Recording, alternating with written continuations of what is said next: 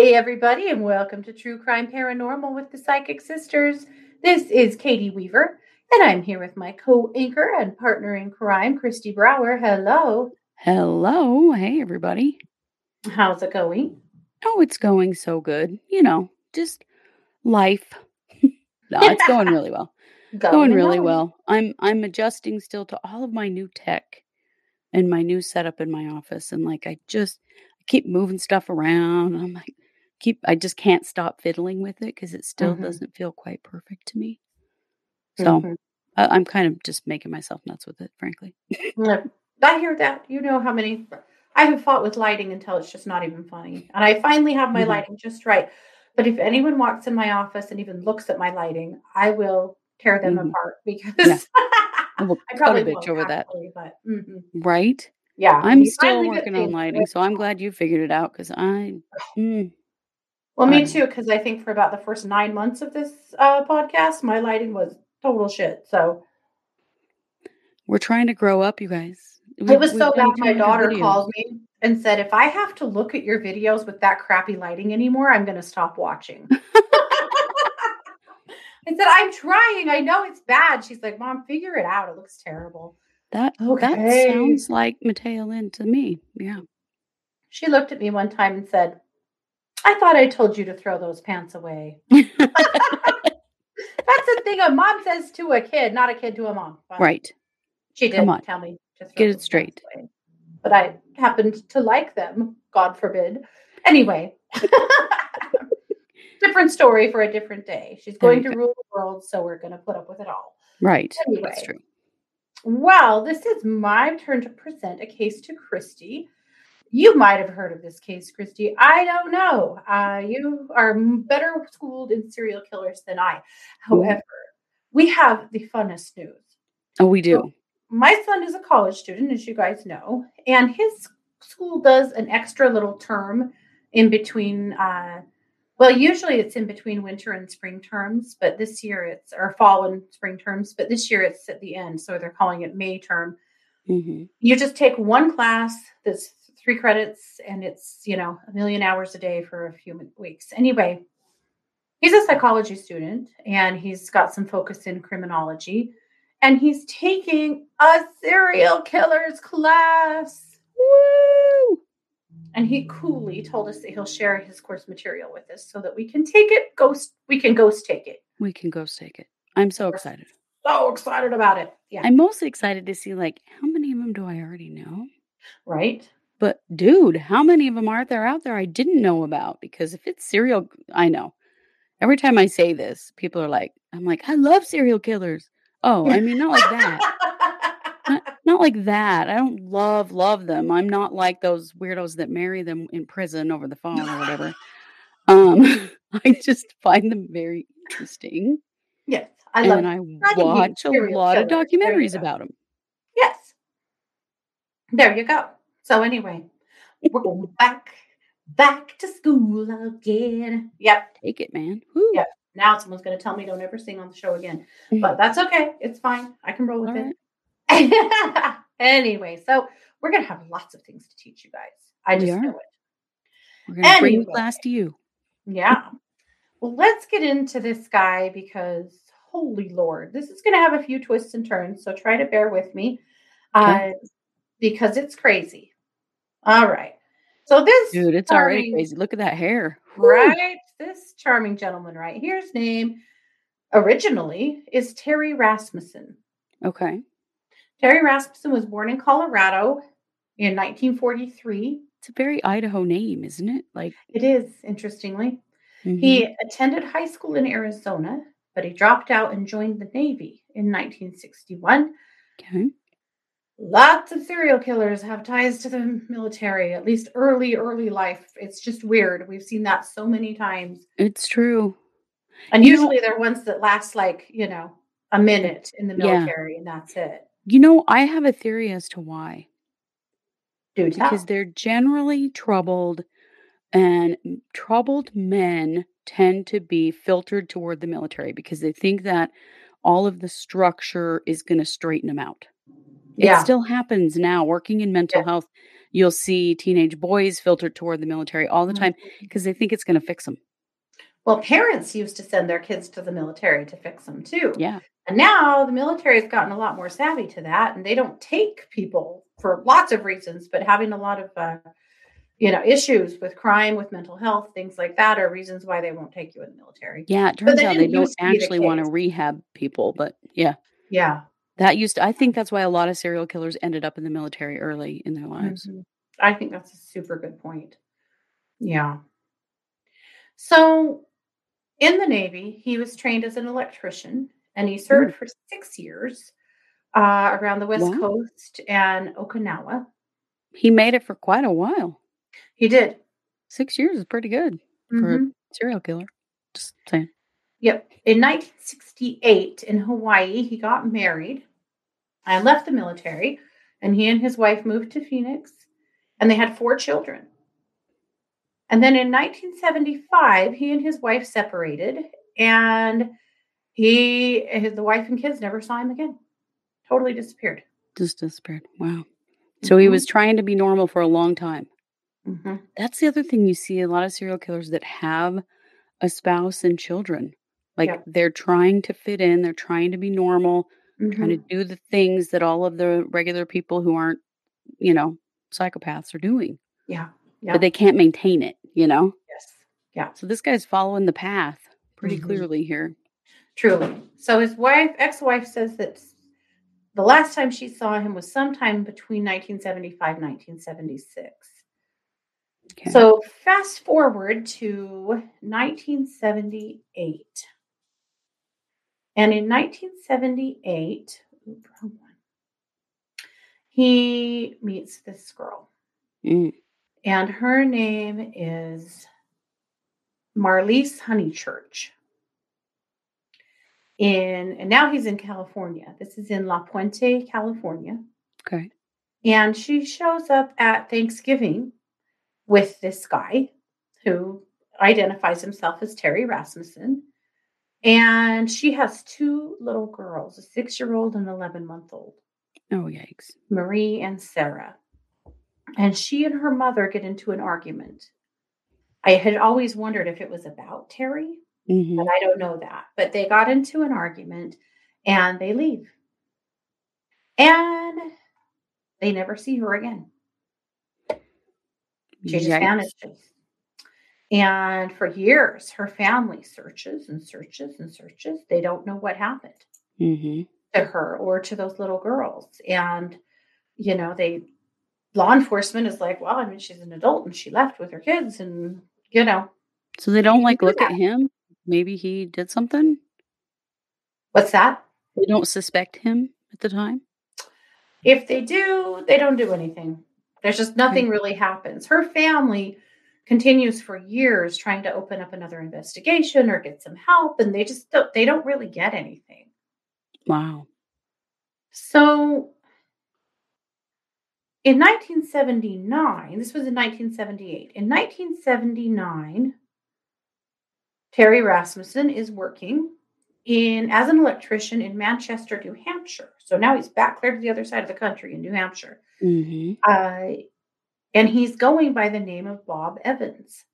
But later on, uh, when his, uh, story becomes more known, this guy says, Oh, hey, he was working for me, and his name was Bob Evans.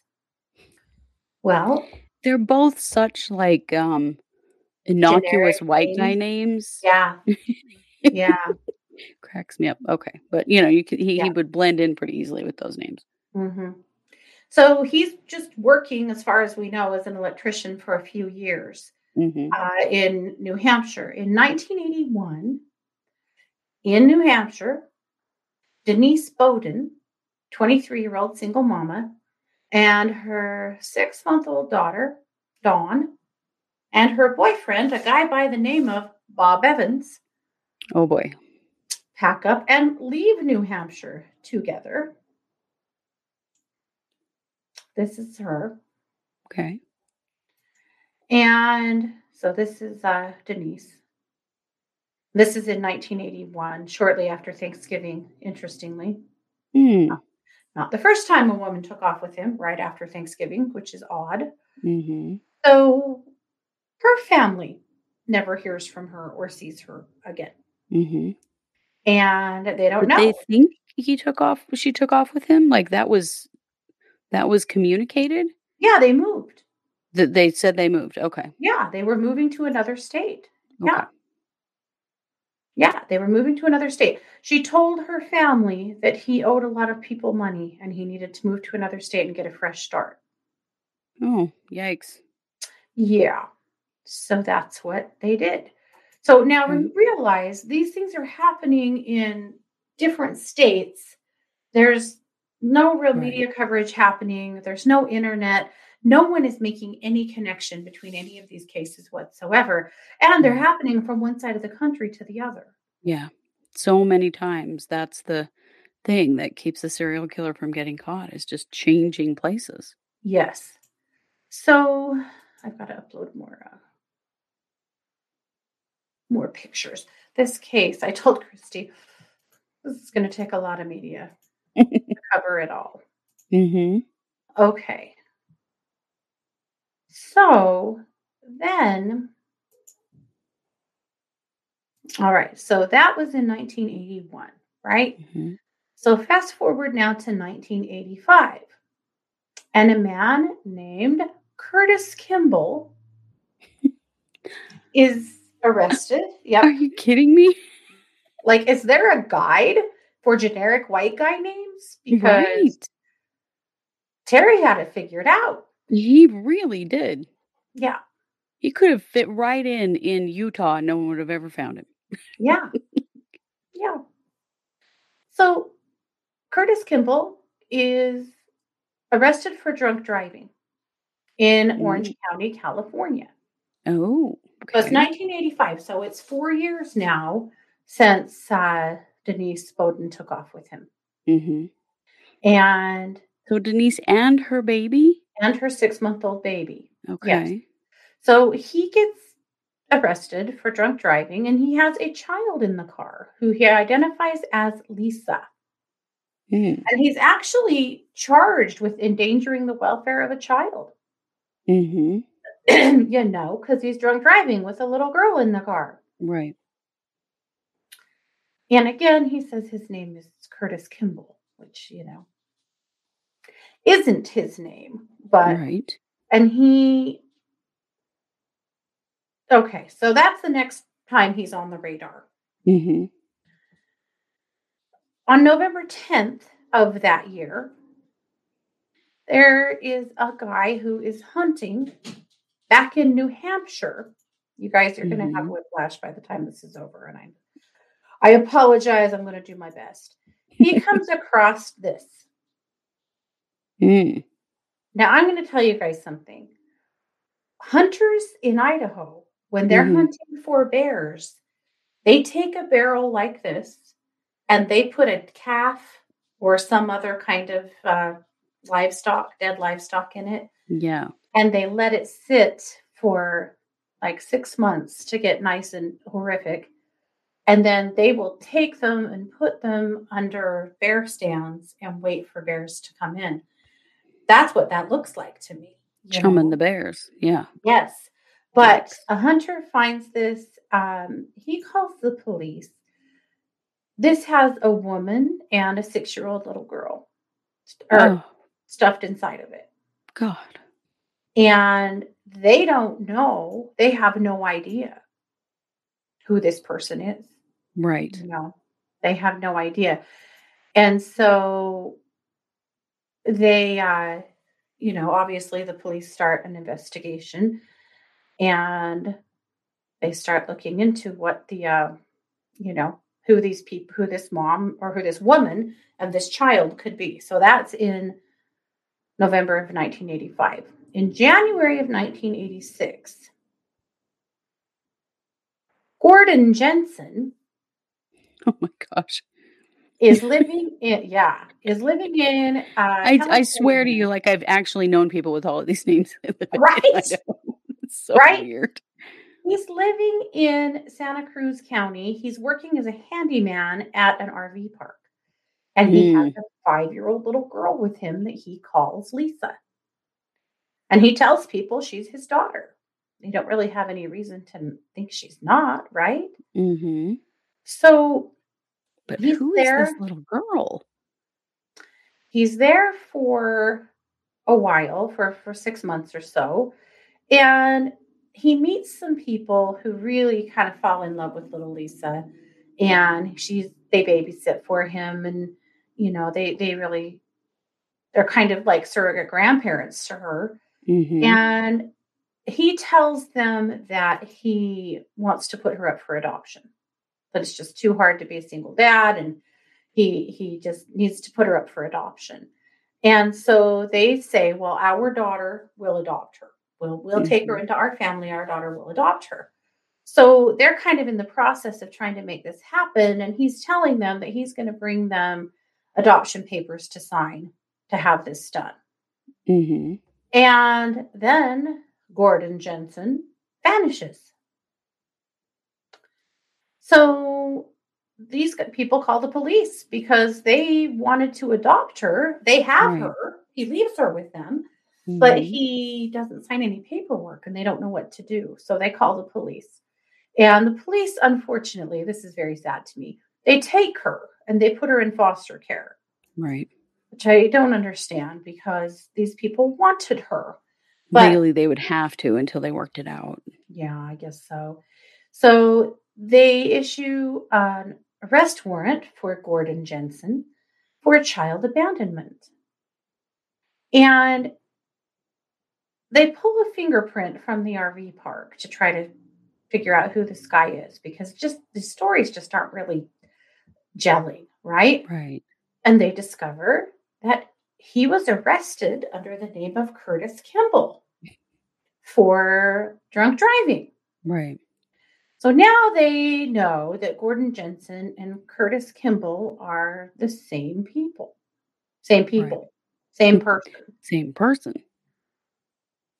So this is in 1986. Okay. In 1987, in New Hampshire, they finally bury the woman and the child that were found in the barrel. Still, they have no idea who she is. It's really sad. Mm. Uh, and I know this, it's all going to come together, guys. Don't worry. So then in March of 1989, so this is three years since he abandoned little Lisa, hmm he's arrested. Gordon Jensen is arrested Mm.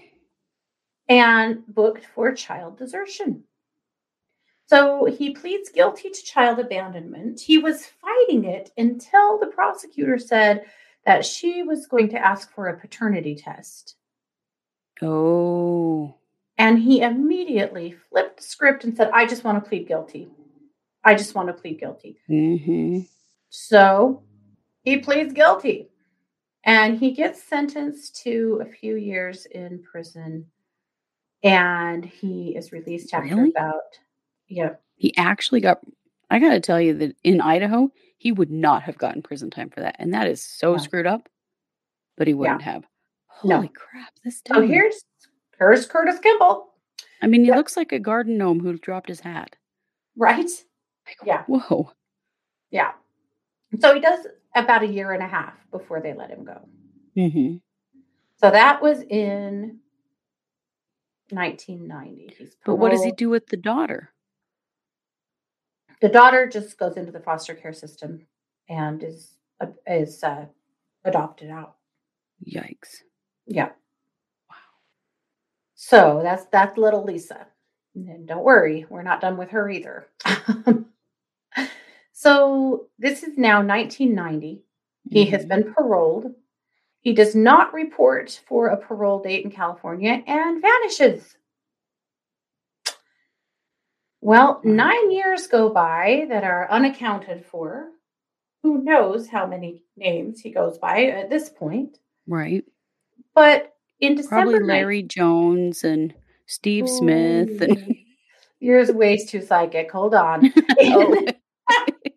In December of 1999, a, a chemist named Yus- sorry, Yoon Sun, Yoon, Eunsoon Jun. Mm. Jun shows up to a party with her colleagues. This beautiful lady right here hmm shows up to a party with her colleagues and introduces them to a man named Larry Vanner. oh, well, I was close. And they get married. So the friends Mm, say they have a backyard wedding in June 2002, but there is no official uh, record in the state of California. So they must have just not a legal marriage. yeah, had a ceremony. hmm In the meantime, in May of 2000, a second barrel is found in Bear Brook State Park. Oh, crap. This barrel has two children in it. One is believed to be around one years old. Mm. The other child appears to be somewhere between two and four years old. Oh, no. So just know that. Now, fast forward to 2002, shortly after the backyard wedding, Eunsoon disappears. Mm. And her friends, she had a good circle of friends before Larry Vanner came into the picture. hmm And they are very concerned and they report her as missing. hmm So in September of 2002, Larry Vanner is brought in for questioning, gives his Yeah. fingerprints voluntarily, and his fingerprints come back as Curtis Kimball. hmm And what's that other one he was using? Yeah. Yeah. So now they know, okay, this is not who we thought this was. So they realize that Curtis Kimball, of course, uh, is wanted for violating parole in abandoning baby Lisa. hmm And so they're finally they're figuring out that they've really got a situation on their hands, right? Yeah.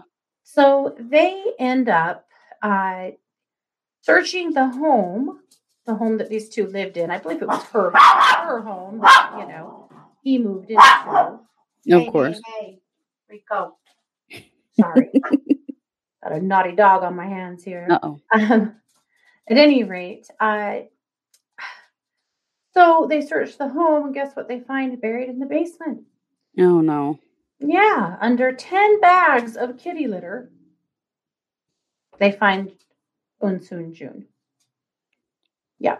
Under 10. Oh man. mhm. So he is formally charged in November 2002 with her murder. hmm And he pleads guilty as Curtis Kimball. So they still think this is Curtis Kimball. They still don't know who Terry Rasmussen is, huh? They still don't know who Terry Rasmussen is. And he gets sentenced to 15 years to life in prison. 15 years to life. He freaking murdered his wife and Mhm. buried her in the basement. 15 years? Are you sure? Yeah. Anyway, so he's in prison. Now, they still don't know what they have here. hmm In August of 2003, they finally do some DNA testing on Lisa and discover that she is not Gordon Jensen's daughter, nor is she Curtis Kimball's daughter. And in case you're wondering, she's also not Terry Rasmussen's daughter, nor Larry Vanner's daughter. Yikes. She's not the daughter of this man, this weird, Mhm. creepy murderer who's been dragging her around the countryside. So they reopen her case to try to figure out who she is. Yeah. So seven years go by, and Rasmussen dies in a Oh. California state prison. Yikes. He has pulmonary emphysema, pneumonia, and lung cancer. Wow. So he dies. So then, I guess when you uh, tell all those lies your whole life. yeah, I don't know. That's probably not true. But well, Kind of makes you feel better though. right? So in the summer of 2016, some genealogists have gotten very involved in this case because, you know, we have some really weird stuff going on, right? Right. So they use genetic genealogy to figure out who Lisa is. And that's one of the breaks that, that come Mhm. in the case.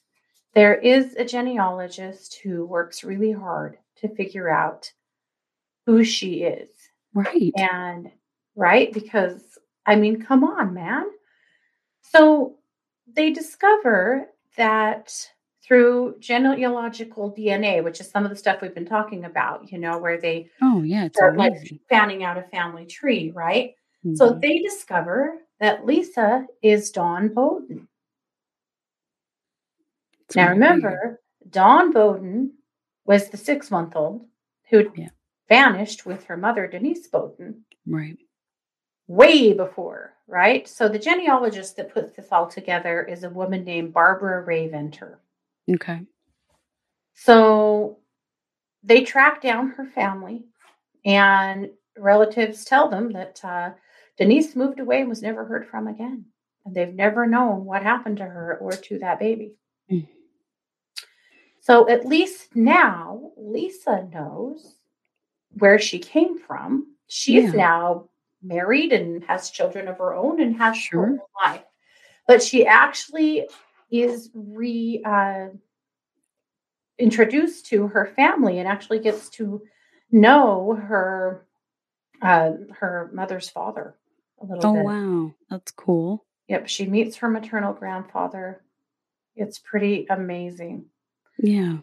So, but Denise, nobody knows.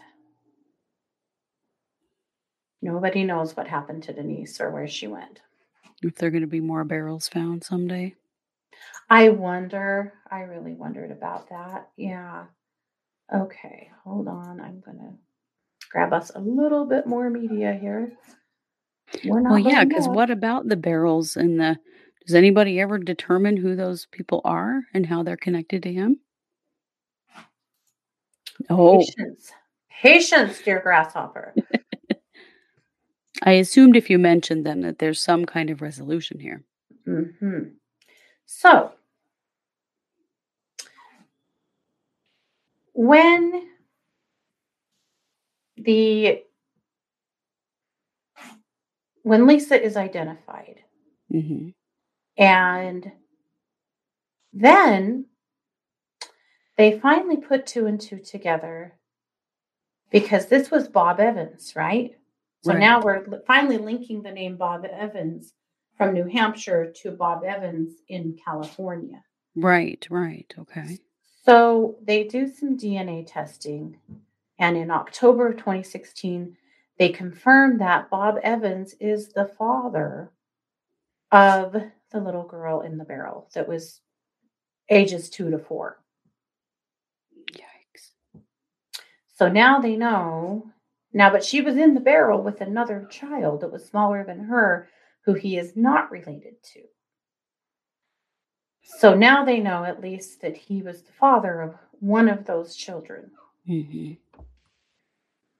So in January of 2017, uh, sorry, I'm going to step forward. That's Mhm. so in October of 2018, sorry, they announced that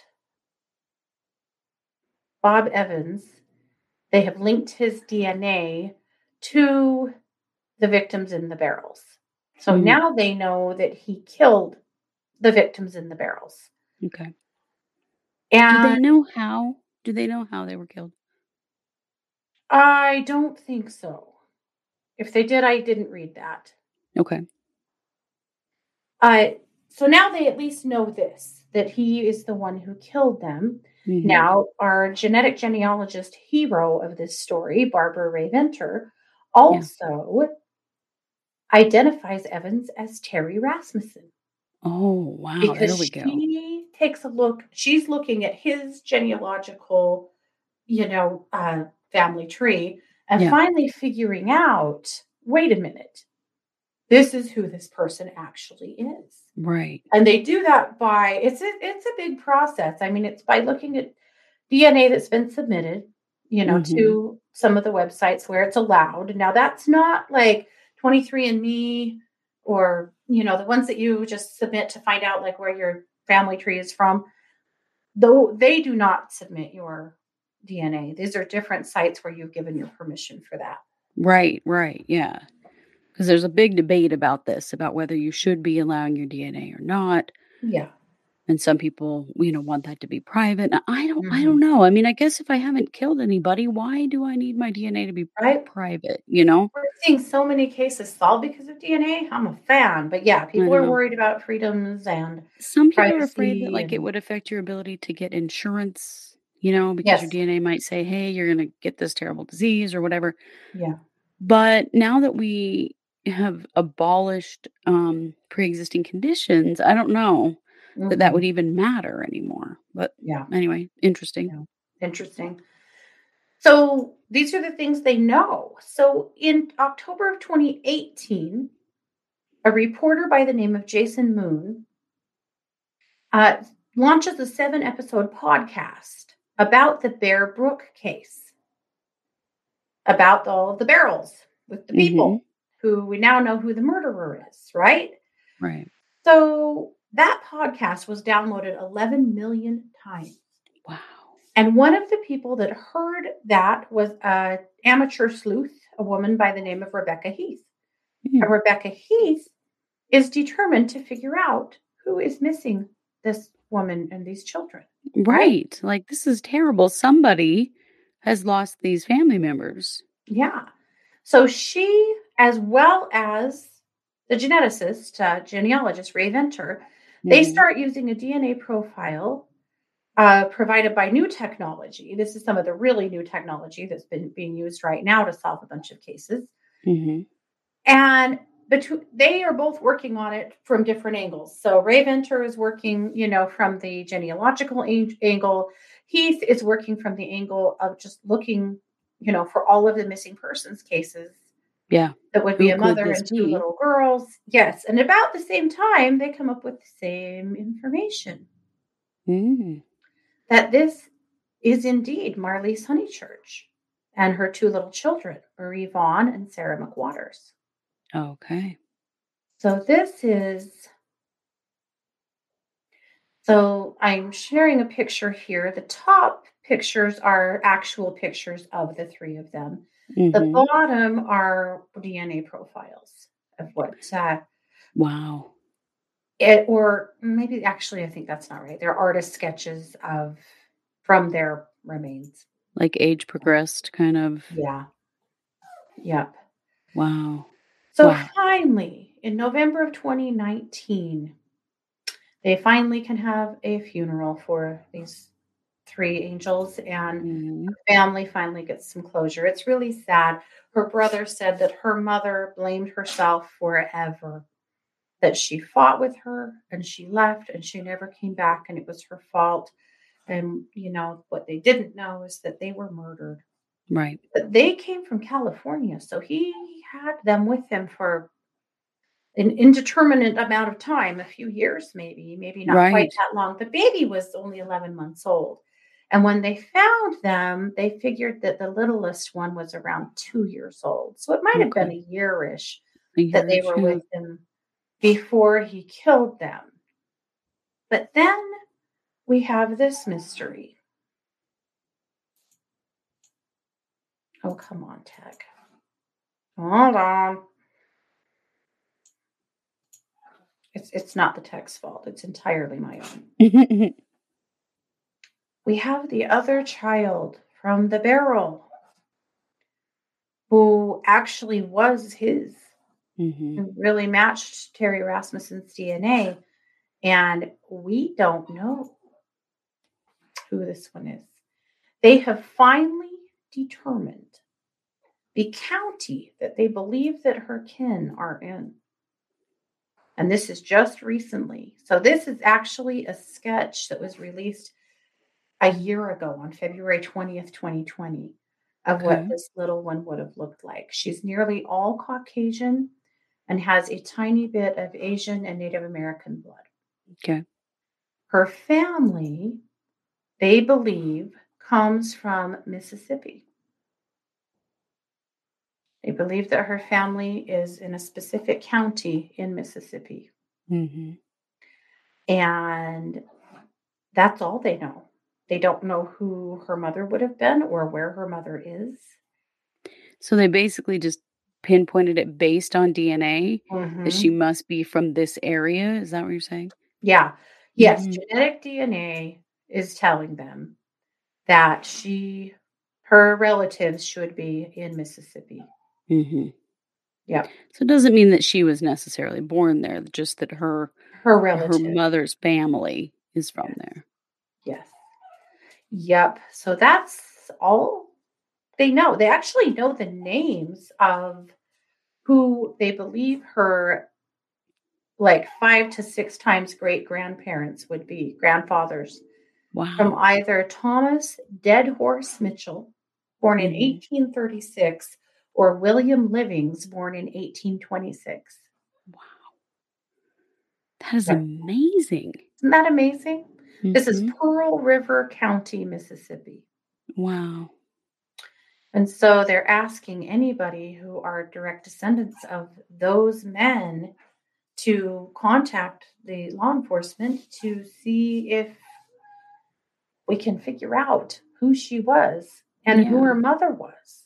Right. Yeah. Because either her mother is was murdered out there somewhere, which is in my opinion very likely, Yeah.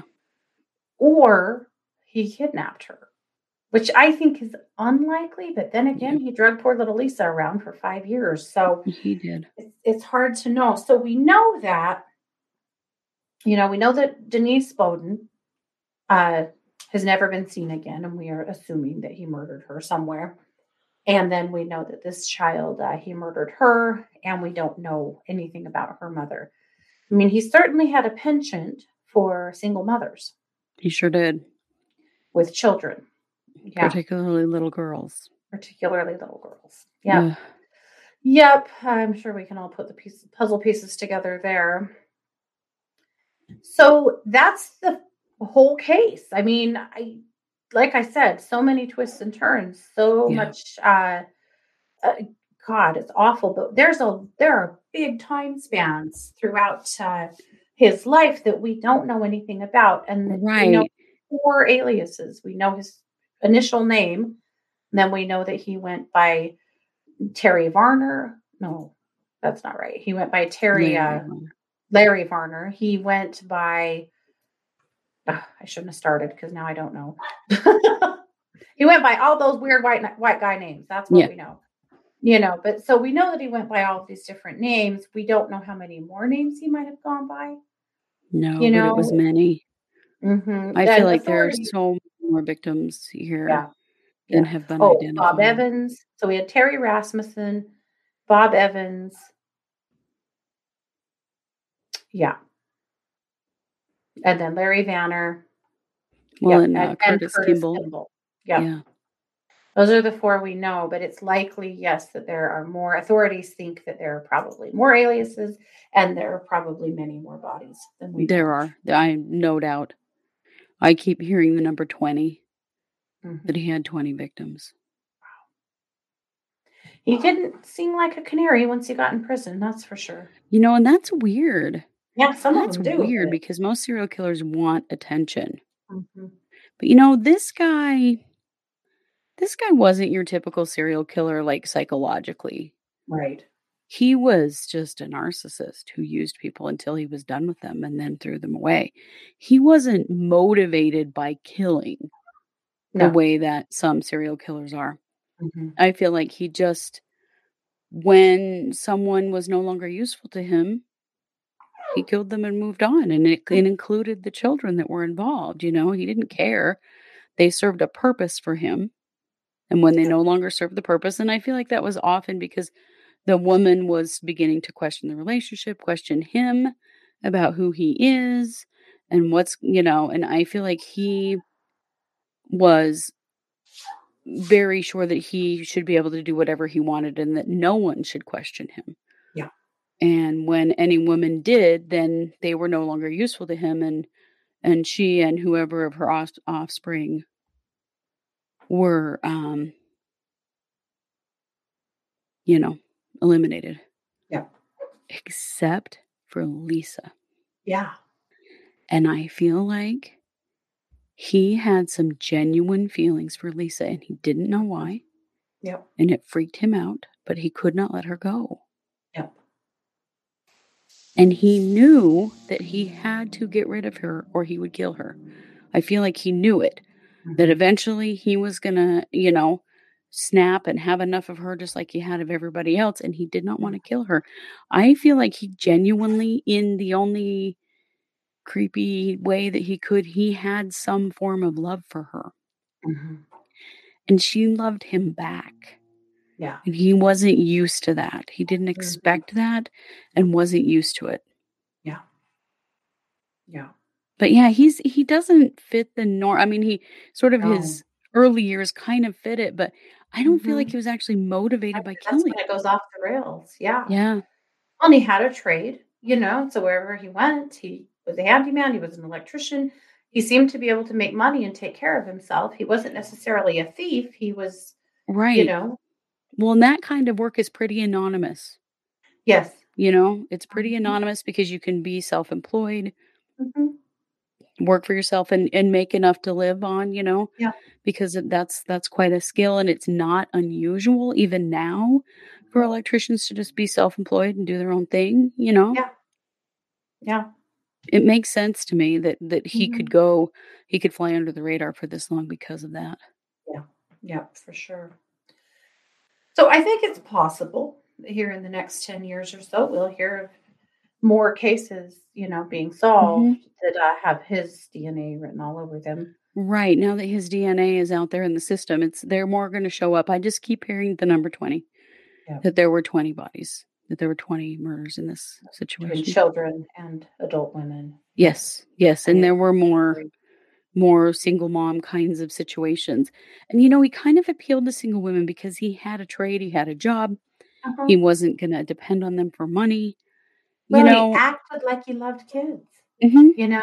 I feel like he would eh, act like he loved kids and maybe talk about how, you know, he's divorced and he has four children in Arizona and, you know, that he would, not that he, you know, once he abandoned them, he was done with them. no. Thank God for them. They were But- so lucky that he didn't kill them. And I think he didn't kill them because they were his. Yeah. And later on down the road, obviously that was no longer a priority for him. But um, I feel like, you know, that was sort of the the straw that broke the camel's back. Now, Mhm. when I'm done with somebody or they're done with me, that's it. They're done for real. Yeah. Well, and this is, it brings up another point. Did he go back to one of those barrels and add the, his own little child? Right. Or was she already there and he put another child in there with him? Or did Right, he the timeline is so mixed up. picked her up and had her with them by the time he killed them? We don't know. Yeah, the timeline is so mixed up. So we don't know how she fits into the timeline of of those, you know, that mama and little ones. We don't know. Right. Right. Yep. So there you have it. So I don't think I said this before, but he was known as the chameleon killer. The because, chameleon uh, killer. changed his stripes so many times. Well, and he was kind of known as that. I mean, what? After he was in prison and they figured out he was a serial killer? like, Yeah. man, too little, too late on this guy. Yeah. Very, very much.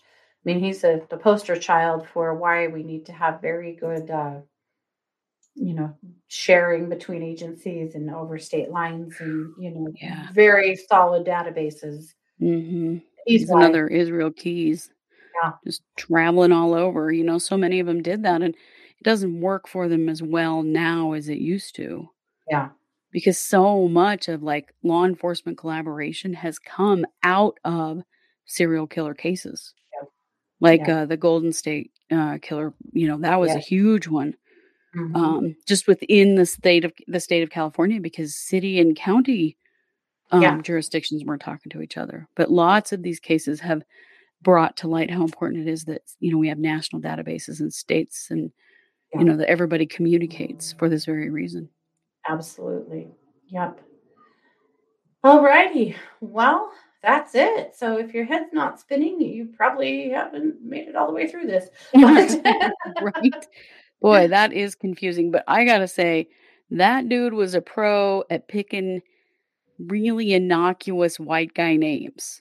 Mm-hmm. I have no doubt that was super intentional. Vulnerable young mamas that wanted somebody to care about yeah. them. Yes. Yep. So much so. Oh gosh. Yep. So lucky. Well, that's it. So this is our Wednesday episode. So we'll actually be back tonight at 7 p.m. for case updates. And then we'll be back tomorrow night, Thursday night at 7 p.m. Mountain for the psychic hour. And then watch this weekend for some pop-ups too. For sure. a little extra stuff here and there. So we want to thank you guys so much for being here. This has been another episode of True Crime Paranormal with Psychic Sisters. Take care. Bye, guys.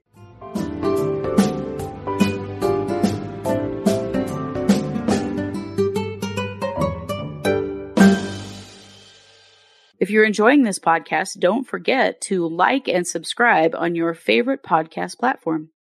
If you're watching us on YouTube, you can always like and subscribe there as well. We also love comments and reviews. True Crime Paranormal is hosted by Katie Weaver and Kristi Brower and produced by Kristi Brower.